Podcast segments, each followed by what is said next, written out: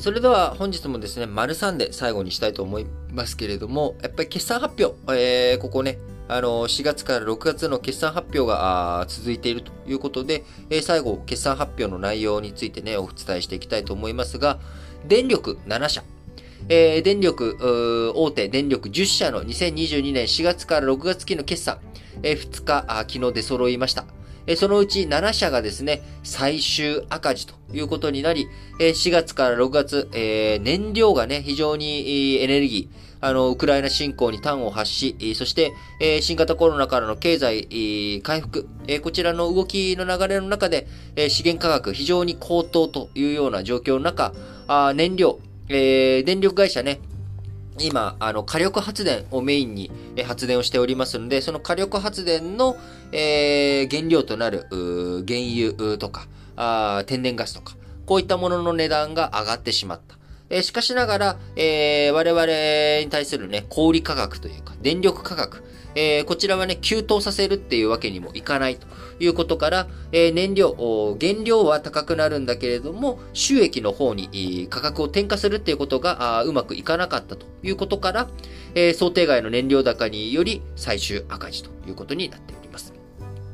えー、燃料費上昇分をですね、料金に転嫁できる制度の上限を超えてしまったということから、あ非常に、まあ、最終的に赤字をね、電力会社が被るという形になりましたが、えー、東京電力など一部の契約で値上げの検討に入ったということになり、まあ、今後燃料費、えー、少しね、今足元燃料価格下がってきておりますけれども、まあ、あのー、どうなっていくのかわかりませんし、やっぱり、えー、今後そういった燃料価格にさらされていくっていうことを考えると、やはり原子力発電所の再稼働、電力不足の解消とかもね、含めて考えていくと、え原子力発電所をどういうふうに再稼働させていくのかということが、えこの夏、そして次の冬、えー、こちらのね、燃力、あの、電力不足を解消していく、エネルギー不足を解消していく中で、非常に重要になっていくんじゃないのかなというふうに思います。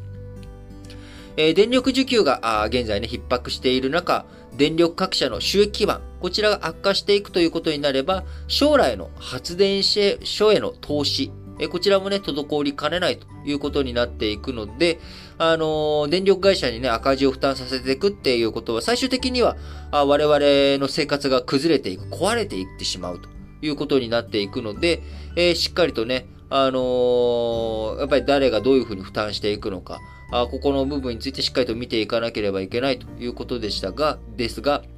え今回10社合計、電力大手10社合計の最終損益、1542億円の赤字ということで、前年同期の794億円の黒字から、まあ、大幅の赤字ということになり、えー、4月から6月期に半数以上、電力10社のうち7社が赤字ですが、えー、半数以上が赤字となるのは2013年以来9年ぶりのことだということになります。はい。えー、まあ、そういったね、えー、電力状況ですけれども、まあ、また、ね、昨日から8月1日、8月2日と、えー、どんどん気温がね、えー、赤く、上がってきており、まあ、あの、燃料、電力、猛暑、電力需要のね、急増というような形になっておりますが、昨日2日、え、東京電力ホールディングス管内、えー、ですけれども、え、ここ午後1時台の需要、速報ベースで5927万キロワットと、2010年7月以来12年ぶりの大きさとなったということで、えー、過去最大はですね、2010年7月23日に記録した5998万キロワット、だったので、まあ、それに次ぐ水準ということになっております。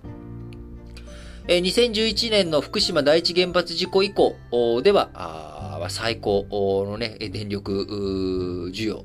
東京電力管内ですけれども、この必要な電力のうち2割程度を太陽光発電で補ったということで、え、昨日2日、東京都心部の気温35度を超えるなど各地で猛暑日となっておりましたが、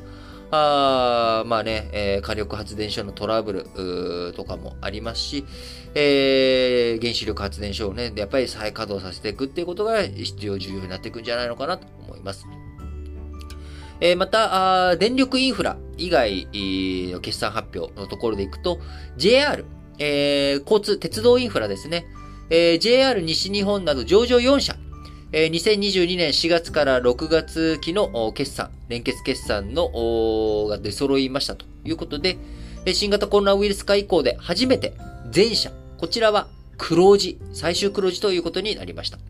え行動制限の緩和で都市部の鉄道需要の回復、商業施設など、鉄道路線のね、付随している、えー、商業施設などについても、あの、需要、売上が伸びたということから、えー、長期、あのー、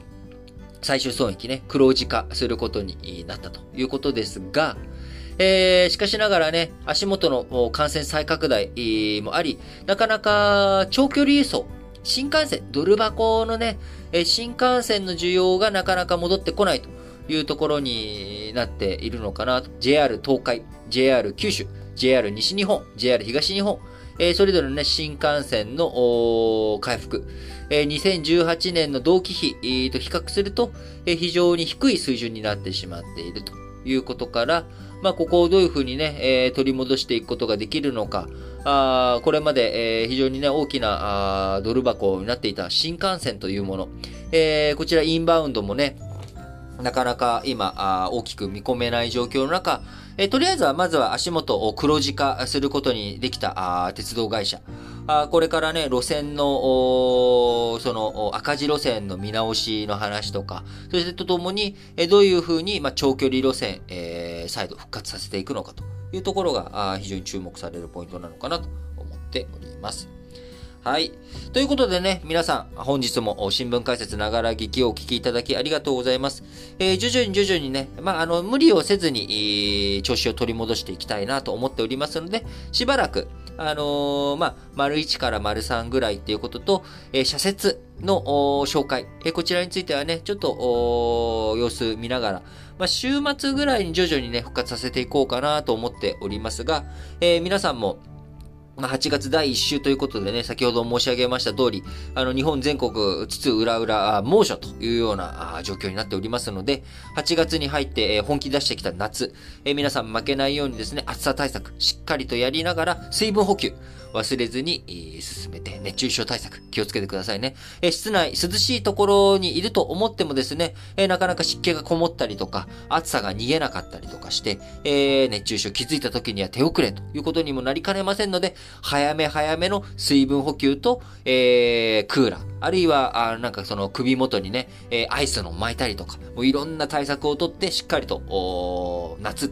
に、えー、立ち向かっていっていただければと思います。はい。それでは、皆さん、今日も元気に、いってらっしゃい